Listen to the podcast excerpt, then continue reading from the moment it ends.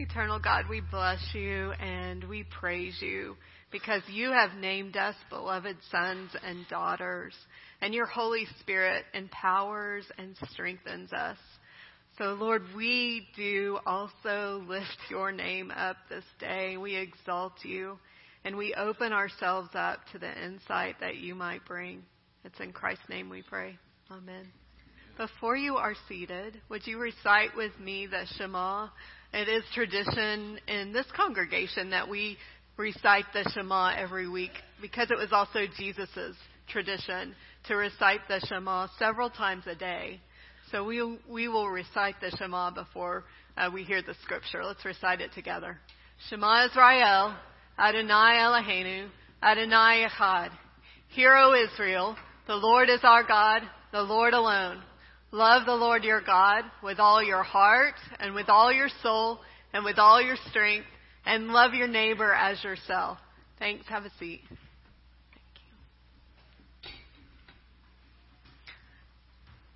So I don't know how Thanksgiving went down at your house, but here's how it went down at my house.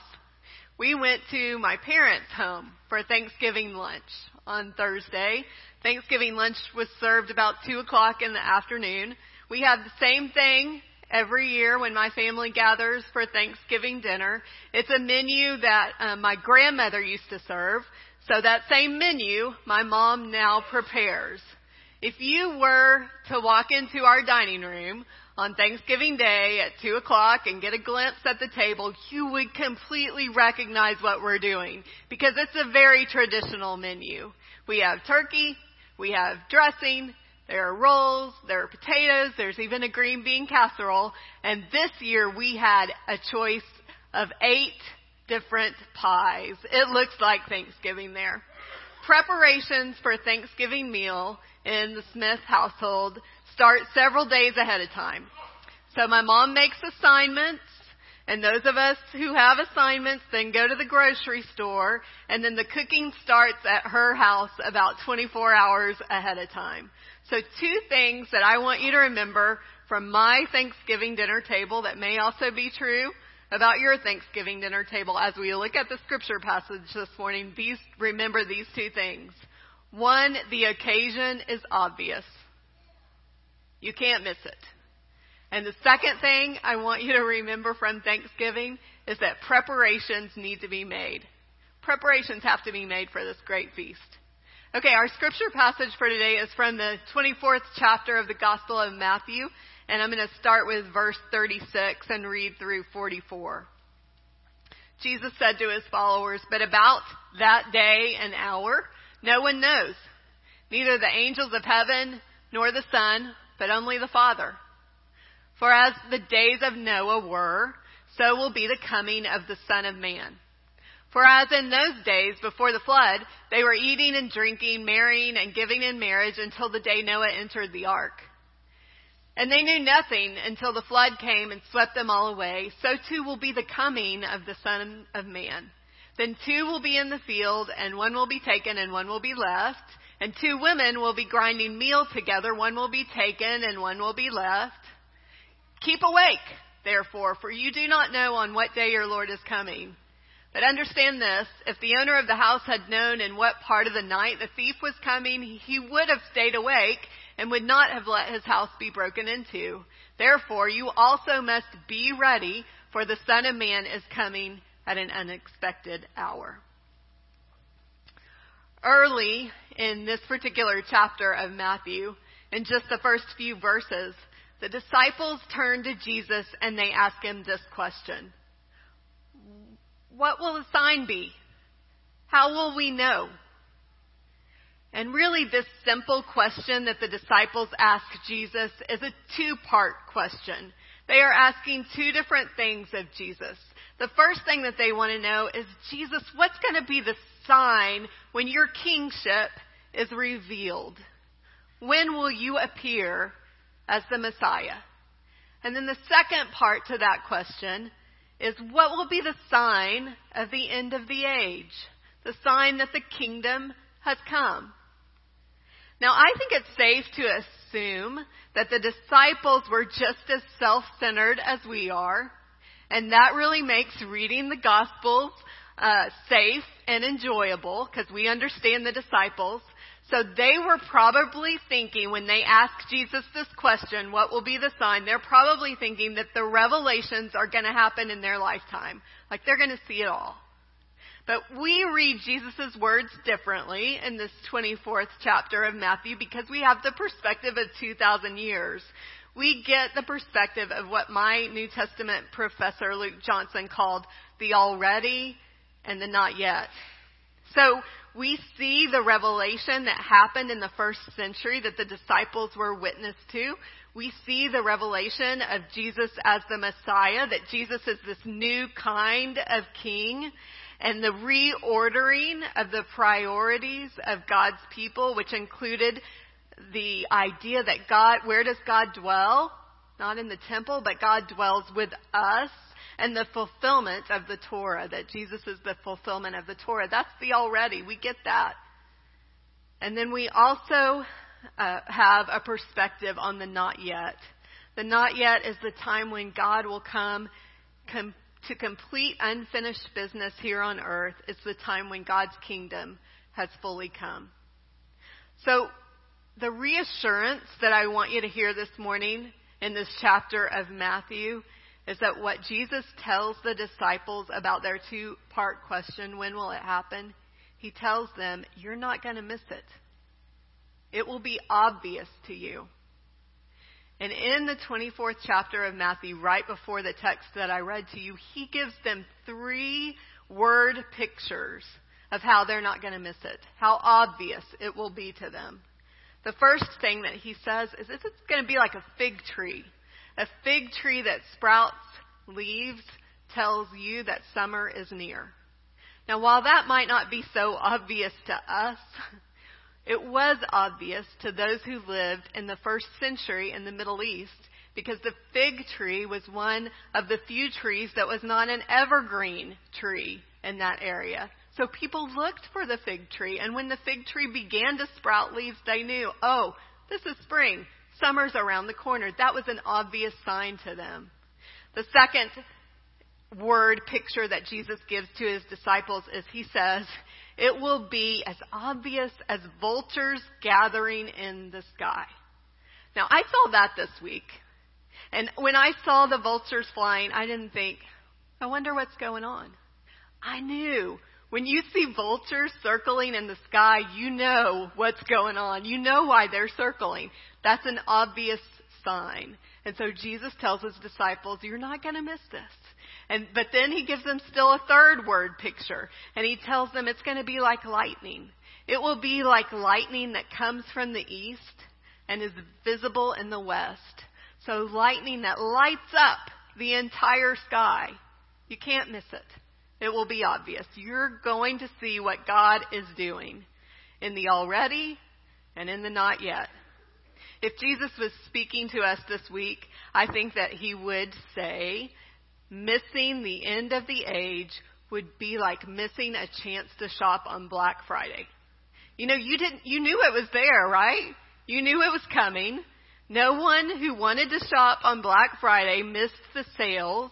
There were endless ads on television. I had endless emails and opportunities to shop on different websites. We all knew when it was happening. We couldn't miss it. God's decisive work in our world is obvious. So the first thing I want you to hear about this scripture passage is that Jesus is reassuring his disciples. He tells them, you're gonna get it. You're not gonna be clueless about this.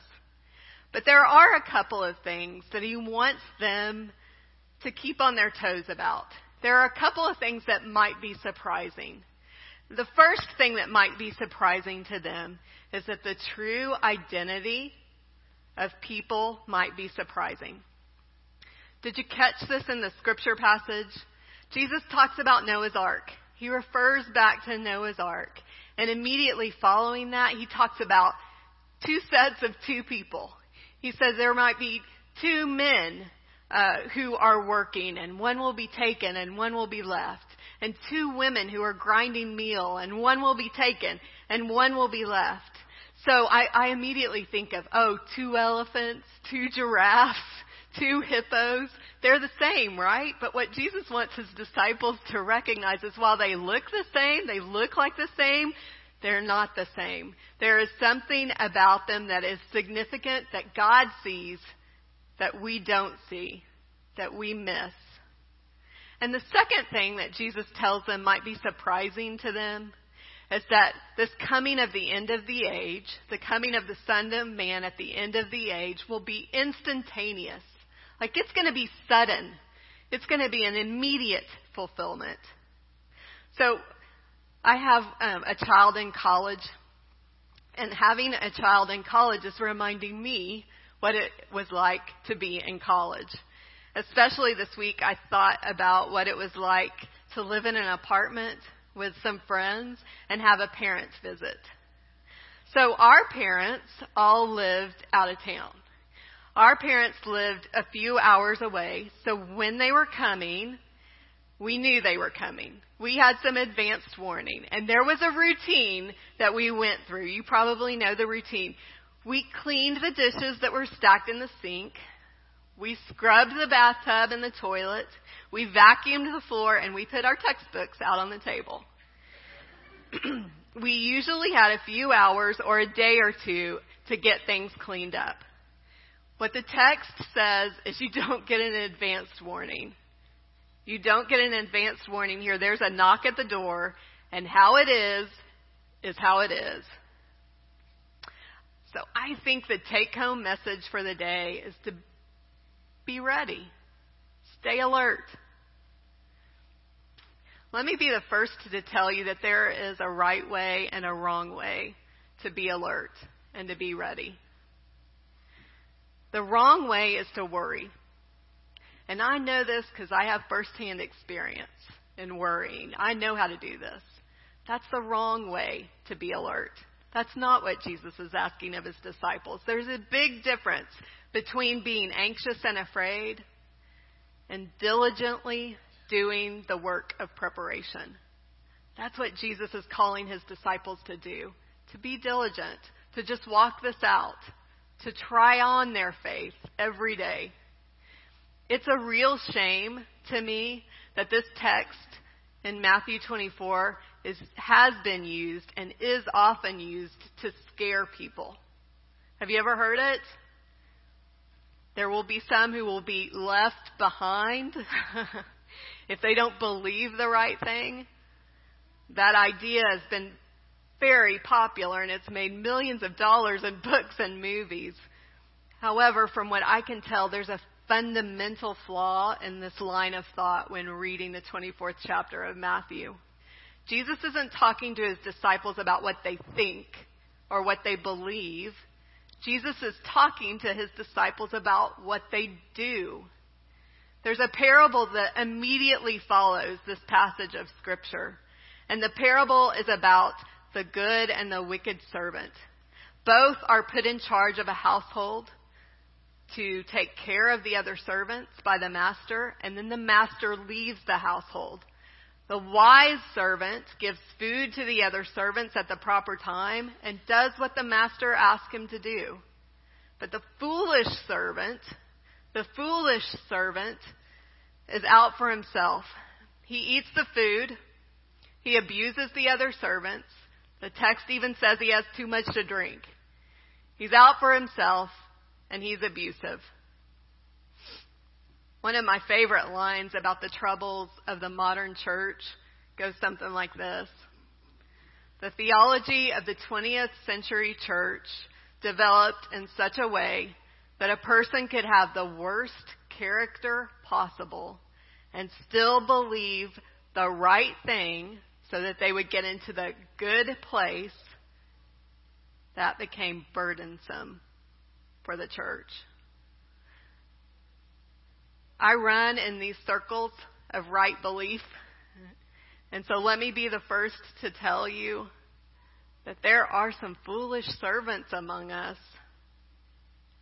They surprise me every time because they look the same.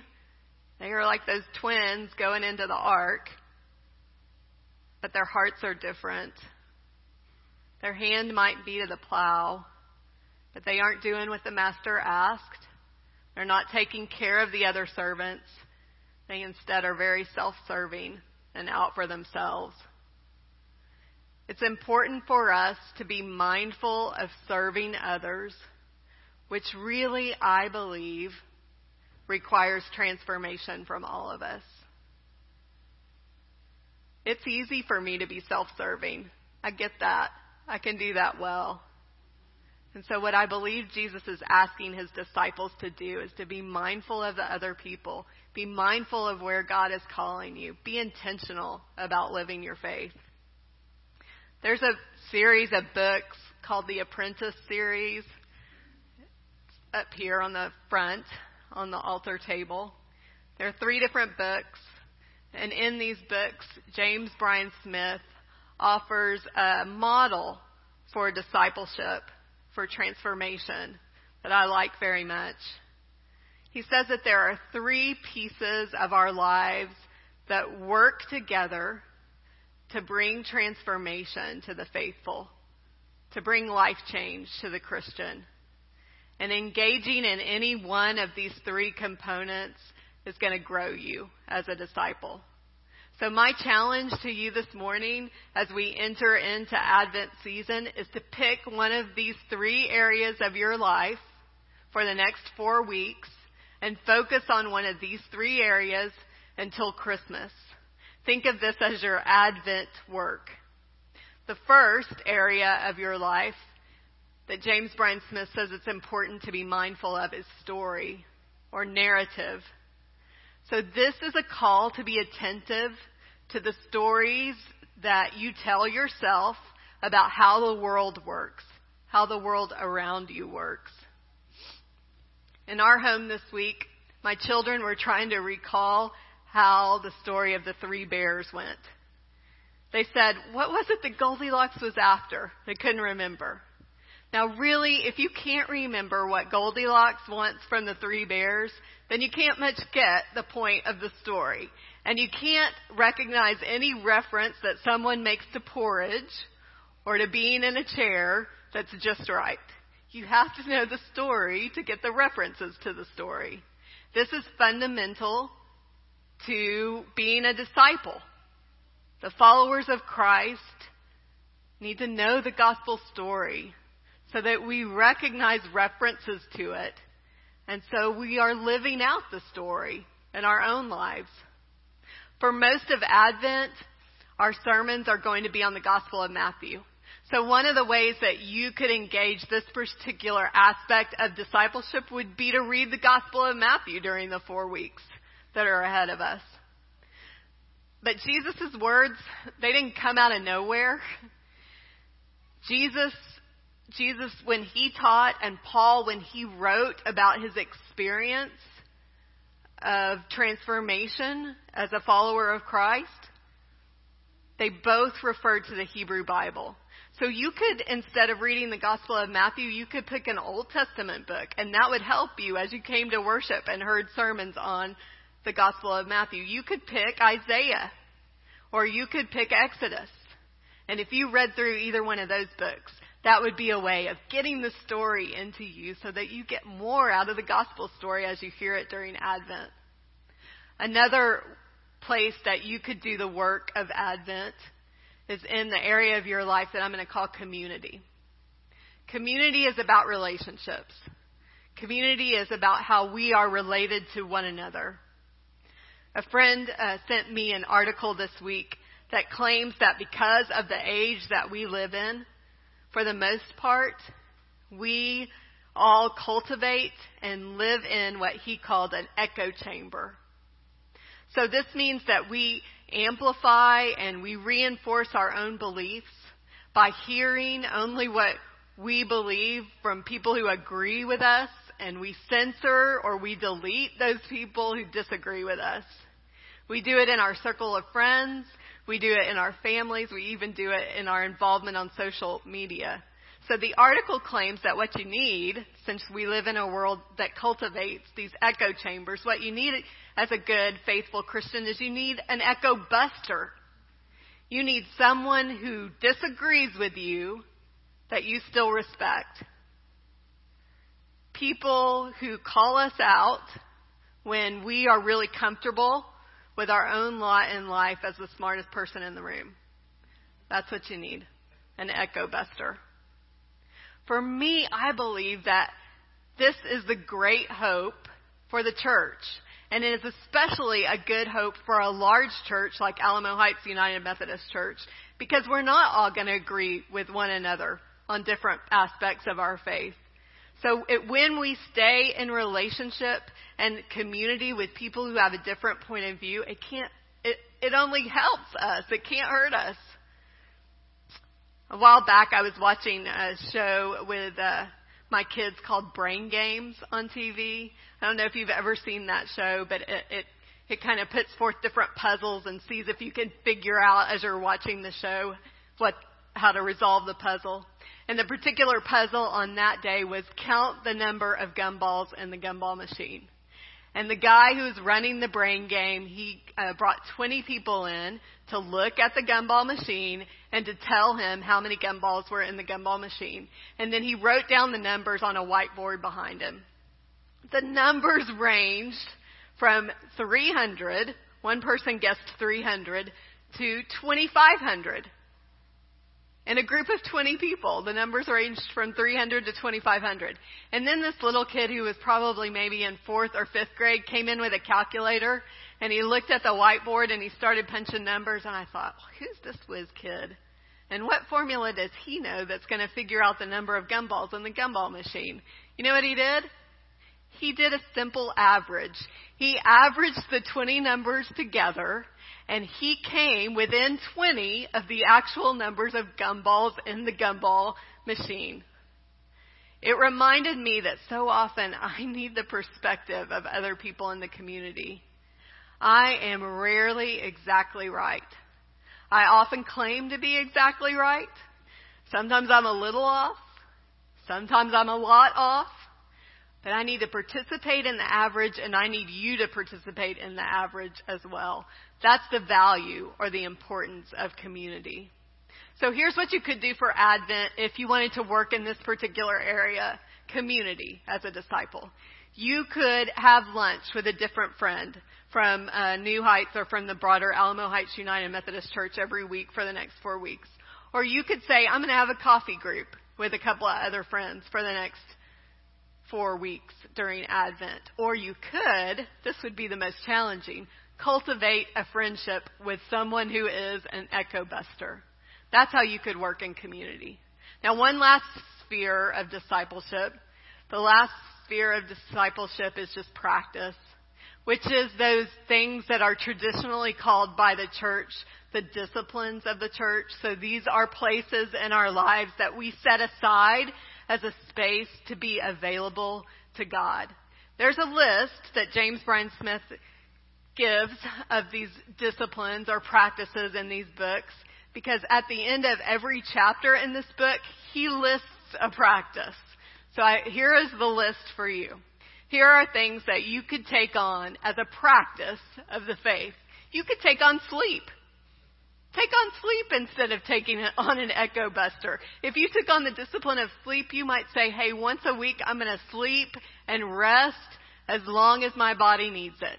And I'll give you credit for that. You could do Lectio Divina. Lectio Divina is praying the scripture repetitively. You could do solitude, which is spending time alone. You could do play. You could say once a week, I'm going to engage in some kind of play that's just cutting loose and having fun. I'm going to do that. I'm taking that on. You could take on Sabbath, setting aside a time of rest in the presence of God because you know that God is in control. You don't have to be in control. You could take on fasting from television or from Facebook. You could take on uh, giving, or you could take on what I'm going to take on, which is that last thing, two by four. And this is a practice that the Apprentice series developed that I really like. It's a commitment to two hours with God and four acts of service. So every week I'm going to be mindful of two hours with God, four hours of service, four acts of service. Uh, I had a friend this week on Instagram that posted Thanksgiving morning outside of the Coco Fit gym. She posted a picture and she said, here's where I'm going Thanksgiving morning to work out. And I was so impressed. And when I talked to her about it last night, she said, you know what? It was packed. There were a lot of people in the gym on Thanksgiving morning. When James Bryan Smith writes about these different practices of the church, he calls them your spiritual workout. These things could be your spiritual workout. It's like been building the strength of your soul, of your spirit. So as you t- took on these things, you would be preparing for the feast. You'd be preparing for the coming of the Son of Man. Would you pray with me? Holy Lord, you reveal to us what we need to know when we need to know it. You desire beauty, beauty around us and beauty within us, beauty in our innermost beings. We trust you, Lord, and we seek to know you more fully. Would you make a way for each of us to grow spiritually stronger this week and this Advent season?